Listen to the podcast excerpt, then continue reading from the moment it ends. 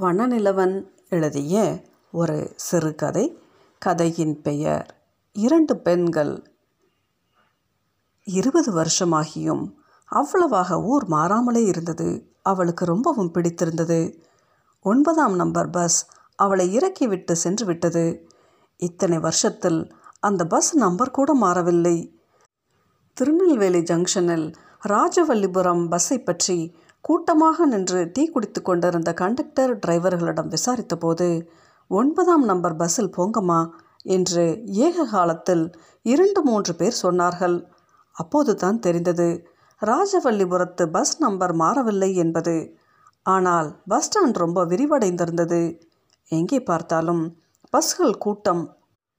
முன்பெல்லாம் பேண்ட் போட்ட ஆண்கள் எப்போதாவது தான் தென்படுவார்கள். ஆண்களின் உடைகள் மாறியிருந்தாலும் பேச்சு மாறவில்லை. நல்ல வேளையாக இன்னும் பெண்கள் சல்வார் கமிஸ் அணிய ஆரம்பிக்கவில்லை. மணி பத்தாகி கொண்டிருந்தது. என்றாலும் வெயில் அவ்வளவு கடுமையாக இல்லை. பஸ் தச்சநல்லூர் கேட்டை தாண்டியவுடன் மனம் கடந்த நாட்களில் உழல ஆரம்பித்தது. அதே பாதையில் இதே ஒன்பதாம் நம்பர் பஸ்ஸில் எத்தனை முறை ரங்கத்தானுடன் பாளையங்கோட்டை காலேஜுக்கு போய் வந்திருக்கிறாள். தச்சநல்லூர் வாய்க்காலை தாண்டும் போதெல்லாம் வாய்க்காலுக்கு பக்கத்தில் இருந்த ஸ்பீக்கர் செட் கடையிலிருந்து அநேகமாக பாட்டு சத்தம் கேட்கும்.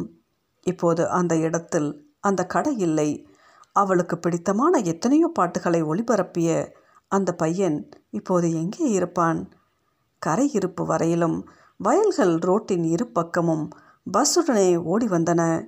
அநேகமாய் தச்சநல்லூர் கேட்டிலும் தாழையூத்து கேட்டிலும் கடந்து போகிற ரயில்களுக்காக காத்து நிற்க வேண்டியது வரும். அன்று ஆச்சரியப்படும்படியாக இரண்டு கேட்களையும் தாமதமின்றி பஸ் கடந்து வந்து விட்டது. ஆனால் அப்படி நடந்தது அவளுக்கு பிடிக்கவில்லை. கடந்து போகிற ரயில் அல்லது கூட்ஸ் வண்டிக்காக காத்திருந்து அது போவதை பஸ்ஸுக்குள் இருந்தபடியே வேடிக்கை பார்க்கிற அந்த சந்தோஷம் பறிபோனது என்னவோ போலத்தான் இருந்தது. பஸ் அவளை இறக்கிவிட்டு போய்விட்டது. ஆற்று பக்கம் இருந்து குளிர்ந்த காற்று வீசியது. பெட்டியை தூக்கி கொண்டு ரோட்டை தாண்டி நடக்க ஆரம்பித்தாள். பெரியப்பாவும் ருக்கு அக்காவும் திடீரென்று வந்து நிற்கிற அவளை பார்த்து ஆச்சரியப்பட்டு போவார்கள். பெரியப்பா வண்டிக்காரனை கூப்பிட்டு வண்டி காடினாவிலிருந்து வண்டியை எடுக்க சொல்லி அவளையும் ருக்கு அக்காவையும் ஆற்றுக்கு கூட்டி போய் வர சொல்லுவார். பாவம் ருக்கு அக்கா ரங்கத்தானோடு அவளுக்கு வாழை கொடுத்து வைக்கவில்லை. அத்தான் உயிரோடு இருந்தால் இவளை பார்த்ததும் எவ்வளவு சந்தோஷப்படுவார். ஒருவேளை அத்தான் உயிரோடு இருந்திருந்தால் இவ்வளவு தூரத்துக்கு தேடி வந்திருக்க மாட்டோமோ என்று கூட நினைத்தாள். ரங்கத்தான் இவளுக்கும் ருக்குவுக்கும் முறை மாப்பிள்ளைத்தான். பெரியப்பா இவளுடைய அப்பா ரங்கத்தானுடைய அம்மா மூன்று பேரும் உடன் பிறந்தவர்கள். சின்ன வயதிலிருந்தே ரங்கத்தானோடு அவளையும் ருக்கு அக்காவையும் சேர்த்தே பேசுவார்கள். ரங்கத்தானிடம் அக்கா தங்கச்சி ரெண்டு பேரையும் சேர்த்து கெட்டிக்கோ என்று கேலி பண்ணுவார்கள். மூன்று வீடுகளுமே அடுத்தடுத்த வீடுகள் தான் ருக்கு பெரிய மனுஷியான ஒரு வருஷத்துக்கெல்லாம் காந்திமதியும் வயதுக்கு வந்துவிட்டால் அப்போது ரங்கத்தான் காலேஜில் படித்து கொண்டிருந்தான். ருக்கு ரொம்ப அமைதியானவள். ஆனால் காந்திமதி அவளுக்கு நேர் எதிரானவள். ருக்கு பெரிய மனுஷியானதுமே அவளை படிக்க போக வேண்டாம் என்று பெரியப்பா நிறுத்திவிட்டார். எல்லோரும் இதுக்காக பெரியப்பாவை சத்தம் போட்டார்கள். பொம்பளை பிள்ளைக்கு படிப்பு எதற்கு? இம்பட்டு படித்தது போதும் என்று சொல்லி பத்தாவது வகுப்புடன் பெரியப்பா நிறுத்திவிட்டார். ருக்கு எதை பற்றியுமே பெரிதாக அலட்டிக்கொள்ள மாட்டாள். படிப்பை நிறுத்தினதுக்காக அவள் நிஜமாகவே வருத்தப்பட்டாளா இல்லையா என்பது கண்டுபிடிப்பது கடினம். எதையும் வெளியே காட்டிக்கொள்ளவே மாட்டாள். ஆனால் ரங்கத்தான் அவளுக்கு வீட்டில் வைத்து பாடங்கள் சொல்லிக் கொடுத்தான். அவளை எப்படியாவது எஸ்எஸ்எல்சி எழுத வைத்து விட வேண்டும் என்று அவன் தீர்மானமாக இருந்தான். ரங்கத்தான் பாளையங்கோட்டை காலேஜில் கடைசி வருஷம் படிக்கும்போது தான் காந்திமதி காலேஜுக்கு போக ஆரம்பித்தாள். சிறு வயது முதலே அவள் அத்தானோடு சேர்ந்து விளையாடி இருக்கிறாள் ஒன்றாக பள்ளிக்கூடம் போயிருக்கிறாள். ஆனால் அத்தானோடு பஸ்ஸில் பக்கத்தில் உட்கார்ந்து கொண்டு காலேஜுக்கு போய் வரும்போது மனம் இனம் புரியாத குதூகலத்தில் திளைத்தது. அது என்ன சந்தோஷம் என்று அப்போது சொல்ல தெரியவில்லை. ஒரு நாள் காலை ருக்கு அக்காவோடு ஆற்றுக்கு குளிக்கப் போகும்போது ஏதோ பேச்சில் உனக்கென்னம்மா ரங்கத்தான் கூட ஜோடி சேர்ந்து இப்போவே காலேஜுக்கெல்லாம் போக ஆரம்பிச்சிட்ட என்று ருக்கு சொன்னால் அப்போது தான் தெரிந்தது. அவளுக்கு ரங்கத்தானோடு தான் சேர்ந்து போவது பிடிக்கவில்லை என்பது. ஆனால் கல்யாணம் நடந்தது என்னவோ அக்காவுக்கும் அத்தானுக்கும் தான் கல்யாணமான பிறகு காந்திமதி அத்தான் வீட்டுக்கு போவதில் எச்சரிக்கையோடு இருந்து வந்தால் ருக்கு அக்காவை இது பற்றி அவளிடம் கேட்கிற அளவுக்கு அவள் நடந்து கொண்டாள். ஆனால் அவள் அப்படி ஒதுங்கி போனது ருக்குவின் நன்மைக்காகத்தான் என்பதை அவள் உணராதது தான் துரதிருஷ்டமானது. தன்னுடைய இனம் புரியாத தனிமையையும் ஏமாற்றத்தையும் படிப்பில் கரைத்து கொள்ள துவங்கினாள் காந்திமதி மெட்ராஸில் பட்ட மேற்படிப்பு ஆராய்ச்சி மாணவி கல்லூரி ஆசிரியை என்று தனிமையிலேயே வாழ்வை கழுக்க தெரிந்து கொண்டு விட்டால் அவளுடைய அப்பா காலமான பிறகு ஊரோடு இருந்த கடைசி தொடர்பும் அற்று போய்விட்டது. தெருவில் நடக்க நடக்க குதூகலமாக இருந்தது. அநேகமாக எல்லா வீடுகளையும் அவளுக்கு அடையாளம் தெரிந்தது. அந்த வீட்டு ஆட்களின் முகங்கள் நினைவுக்கு வந்தன.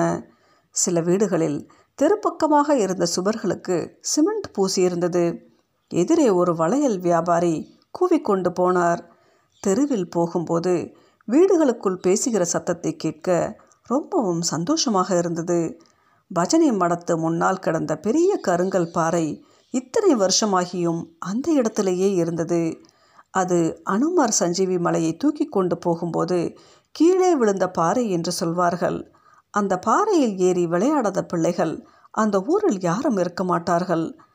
அவள் ருக்கு அக்கா பிரசிடென்ட் வீட்டு மரகதம் எல்லோரும் லீவு நாட்களில் அங்கே விளையாட வந்து விடுவார்கள். விளையாட்டு விளையாட்டு அப்படி ஒரு விளையாட்டு. இருட்டியது கூட தெரியாமல் விளையாடி கொண்டிருப்பார்கள். பல வீடுகளுக்கு முன்னால் நின்றிருந்த மரங்கள் கூட இன்னும் நின்று கொண்டிருந்தன. தெற்கு தெரு திருப்பத்தில் நின்ற வாகை மரம் இன்னும் இருந்தது. அந்த வழியே போன எத்தனை கல்யாண ஊர்வலங்களை சாவுகளை அந்த மரம் பார்த்திருக்கும். அந்த மரத்தை பார்த்ததும் அவளுக்கு கண் கலங்கிவிட்டது. இனம் புரியாத துக்கம் மனதை கவ்வியது. ஒரு தடவை ரங்கத்தான் அந்த மரத்தில் ஏறி கீழே விழுந்து கையை முறித்து கொண்டான். பெரியப்பா வீடு வந்துவிட்டது. தெருவில் நின்றிருந்தபடியே பெருமூச்சுடன் வீட்டை பார்த்தாள். வண்டி காடினாவின் மழையால் ஓடு போட்ட கூரை ஒரு பக்கமாக சரிந்து கிடந்தது.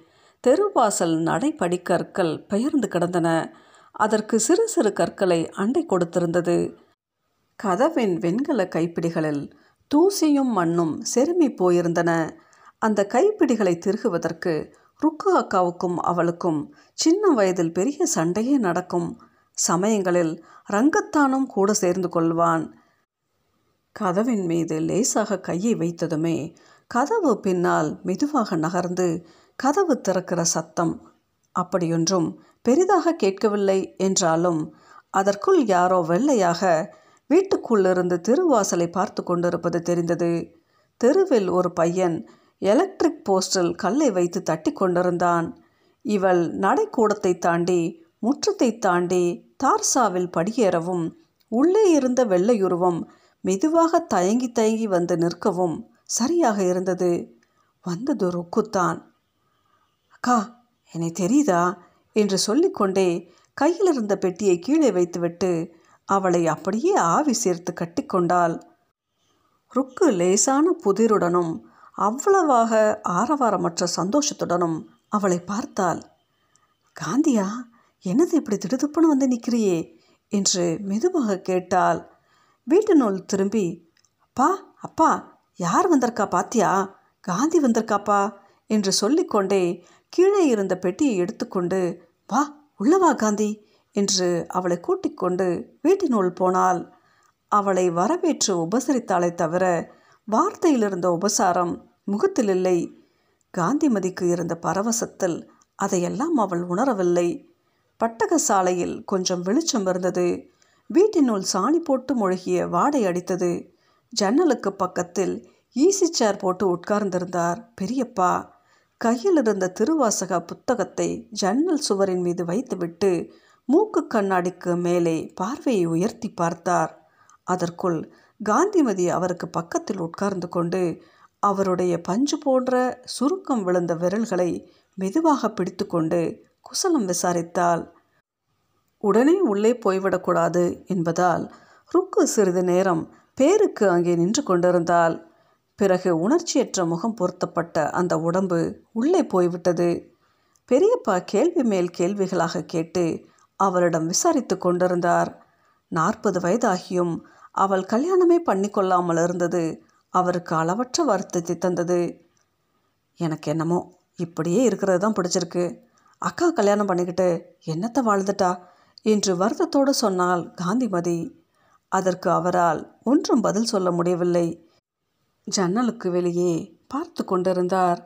ஜன்னலின் மீது இருந்த திருவாசகத்தின் மேலட்டை காற்றில் திறந்து மூடிக்கொண்டிருந்தது ருக்கு அடுப்படியில் வேலையாக இருந்தால் போல பாத்திரங்கள் புழங்குகிற சத்தம் கேட்டது.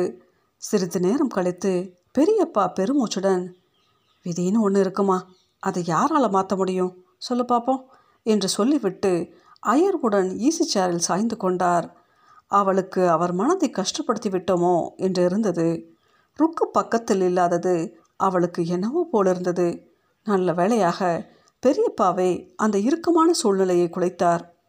ஏம்மா நீ வெயிலில் வந்திருக்க? முதல்ல போய் நல்லா குளிமா? என்று சொல்லிவிட்டு அடிப்படி பக்கம் பார்த்து ருக்கு காந்திக்கு குளிக்கிறதுக்கு தண்ணி எடுத்து வை என்றார். எங்கிருந்தோ சரிப்பா என்ற குரல் கேட்டது. ருக்கோ அவளுடைய பெட்டியை சுவரோரமாக வைத்திருந்தால் துண்டு மாற்றுப்புடவை ரவிக்கையை எடுப்பதற்காக பெட்டியை தேடினாள். மேல் சுவரில் ஒரு ஃபோட்டோவுக்கு மாலையிட்டிருந்தது. அது ரங்கத்தானுடைய படம். அக்காவும் அத்தானும் சேர்ந்து எடுத்த கல்யாண படம் ஒன்று உண்டு.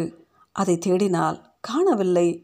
பட்டணம் போடி கம்பெனி கேலண்டரை தவிர வேறு படமே இல்லை. அடுப்படியில் ஏதோ தண்ணீர் கொதிக்கிற சத்தம் கேட்டுக்கொண்டிருந்தது. அவளுக்காக ஏதோ செய்து கொண்டிருந்தாள் ருக்கு. அவளுக்கு ஆற்றுக்கு போய் குளிக்க வேண்டும் போல் இருந்தது. ஆனால் அதற்குள் அக்கா புறவாசலில் குளிக்க தண்ணீர் எடுத்து வைத்து விட்டாள். எனக்காக ஒன்றும் பண்ண வேண்டாக்கா என்று சொல்லிக்கொண்டே அவள் பக்கத்தில் போய் நின்றாள். ருக்குவின் கனத்த மெத்தென்ற விரல்கள் கத்தரிக்காயை வதக்கி கொண்டிருந்தன. அடுப்படி இருட்டிலும் கரியிலும் அவளுடைய வெள்ளப் புடவை பளிச்சென்று இருந்தது. ரொம்பவும் அழகாக இருந்தால் ருக்கு. உனக்குன்னா உனக்கு மட்டுமா? எல்லோரும் தானே சாப்பிட போகிறோம் என்று வெடுக்கு என்று பதில் சொன்னாள் ருக்கு. காந்திமதிக்கு அவள் சொன்னது என்னவோ போலிருந்தது. சிறிது நேரம் எதுவுமே பேச தோன்றவில்லை. இல்லைக்கா உனக்கு எதுக்கு வீண் கஷ்டம்னு நினச்சேன் என்று அவளை சமாதானப்படுத்துகிற மாதிரி சொன்னாள். நானும் அப்படி தப்பாக என்ன சொல்லிட்டேன்? என்று அவள் முகத்தை பாராமலேயே சொன்னாள். அதற்கு மேல் காந்திமதியால் அங்கே நின்று கொண்டிருக்க முடியவில்லை. கண் கலங்கிவிட்டது. அங்கே வந்திருக்க கூடாதோ என்று தோன்றியது. ஏதோ ஒரு உணர்ச்சி வேகத்திலும் கடந்த நாட்களின் நினைவுகளிலும் ஊரையும் உறவுகளையும் தேடி வந்துவிட்டோம் என்று நினைத்தாள். ருக்கு காந்திமதி குளிப்பதை அடுப்படி ஜன்னல் வழியே குரோதத்துடன் பார்த்து கொண்டிருந்தாள். அவள் பேரில் தாங்க முடியாத வெறுப்புணர்வு எழுந்தது. அவள் குளித்துவிட்டு வருவதற்குள் பெரியப்பா ஈசி சேரில் படுத்தபடியே தூங்கிவிட்டிருந்தார். ருக்கு முன்வாசலில் யாருடனோ கதவோரமாக நின்று பேசி கொண்டிருந்தாள். புறவாசலில் புடவை மாற்ற முடியவில்லை. அதனால் அறை வீட்டு சுவரோரமாக நின்று புடவை மாற்றிக்கொண்டிருந்தாள் அவள் உடை மாற்றுவதை ஸ்டூலில் உட்கார்ந்தபடியே வெறித்து பார்த்து கொண்டிருந்தாள் ருக்கு. திடீரென்று பின்பக்கம் திரும்பி பார்த்தவளுக்கு ருக்கு தன்னையே பார்த்து கொண்டிருப்பது தெரிந்தது. சூழ்நிலையை சகஜமாக்குவதற்காக மெட்ராஸில் தம்பி தான் அடிக்கடி அக்கா ஊருக்கு போய் சித்தப்பா அக்காவெல்லாம் பார்த்துட்டு வரணும்னு சொல்லிக்கிட்டே இருப்பான். நான் போய் சொன்னால் என்னை மட்டும் விட்டுட்டு போயிட்டு வந்துட்டியேக்கான்னு சொல்லுவான் என்று சொல்லிவிட்டு அவளே செயற்கையாக சிரித்தாள். ஏன்? அவனையும் கூட்டிகிட்டு வந்தா என்ன? என்று குரலில் சிறிது கூட சுரத்தின்றி எந்திரம் போல பேசினாள் ருக்கு. அதற்கு பதில் சொல்லவே தோன்றவில்லை என்றாலும் ஏதாவது பேசினால் அந்த இறுக்கம் குறையும் போல் இருந்தது. நானும் எங்கள் காலேஜ் ஸ்டூடெண்ட்ஸ்களோட தான் வந்தேன். குற்றாலம் கன்னியாகுமரி எல்லாம் போயிட்டு வந்தோம். இன்றைக்கி சாயந்தரம் ரயிலில் மெட்ராஸ் போகிறோம் என்று சொன்னால் காந்திமதி அவள் அங்கே இரண்டு மூன்று நாட்களாவது தங்கி இருந்துவிட்டு போகலாம் என்று தான் வந்திருந்தாள். ஆனால் இப்போது உடனே அங்கிருந்து போனால் போதும் போல் இருந்தது. ருக்கு அவள் சொன்னதை கவனித்தாளா என்றே தெரியவில்லை. அவள் கவனம் பூராவும் இப்போது திறந்து கிடந்த காந்திமதியின் பெட்டியின் மீதே இருந்தது. அவள் பெட்டி நிறைய அடுக்கி வைத்திருந்த விதவிதமான புடவைகளை பார்த்து பெருமூச்சு விட்டாள். அவளுடைய கனத்த மார்பு ஏறி தாழ்ந்தது. அவளையே பார்த்து கொண்டிருந்த காந்திமதி திடீரென்று ஏதோ நினைவுக்கு வந்தவளாய் அடடா மறந்தே போயிட்டேன் அக்கா என்று சொல்லிக்கொண்டே பெட்டிக்கு பக்கத்தில் போய் குனிந்து புடவைகளின் அடியில் கையை நுழைத்து ஒரு சிறு பையை எடுத்தால் வேகமாக ருக்குவிடம் வந்தாள். அல்வா பழம் எல்லாம் வாங்கினேன். பேசிக்கிட்டே இருந்ததில். எடுத்து கொடுக்க மறந்துட்டே அக்கா என்று சொல்லிக்கொண்டே அந்த பையை அவளிடம் கொடுத்தாள். ருக்கோ உணர்ச்சியே இல்லாமல் அதை வாங்கி வைத்து கொண்டாள். சேலைகளின் நடுவில் இருந்த வேட்டி துண்டை எடுத்துக்கொண்டு பெரியப்பாவிடம் போனாள். ருக்குவை தாண்டி போகும்போது உனக்கு என்ன எடுக்கிறதுனே புரியலை. அதனால் பெரியப்பாவுக்கு மட்டும் ஒரு வேட்டி துண்டு எடுத்தேன் என்று அவற்றை பெரியப்பாவிடம் கொடுத்தால் அவர் சிரித்து கொண்டே வாங்கி கொண்டார். அவங்களுக்கு வாங்கியிருக்கல்ல அது போதும். எனக்கு என்னத்துக்கு? நான் தான் தாலி அறுத்து தட்டழிஞ்சு நிற்கேனே என்று எரிச்சலுடன் சொன்னாள் ருக்கு. பெரியப்பா சாப்பாடு எடுத்து வைக்க சொன்னார். சாப்பிட ஆரம்பிக்கும்போது ருக்குவையும் கூட உட்கார்ந்து சாப்பிட சொன்னார். நானும் உட்காந்துட்டா யார் வந்து பரிமாறுவா? என்று வெடுக்கென்று சொன்னாள்.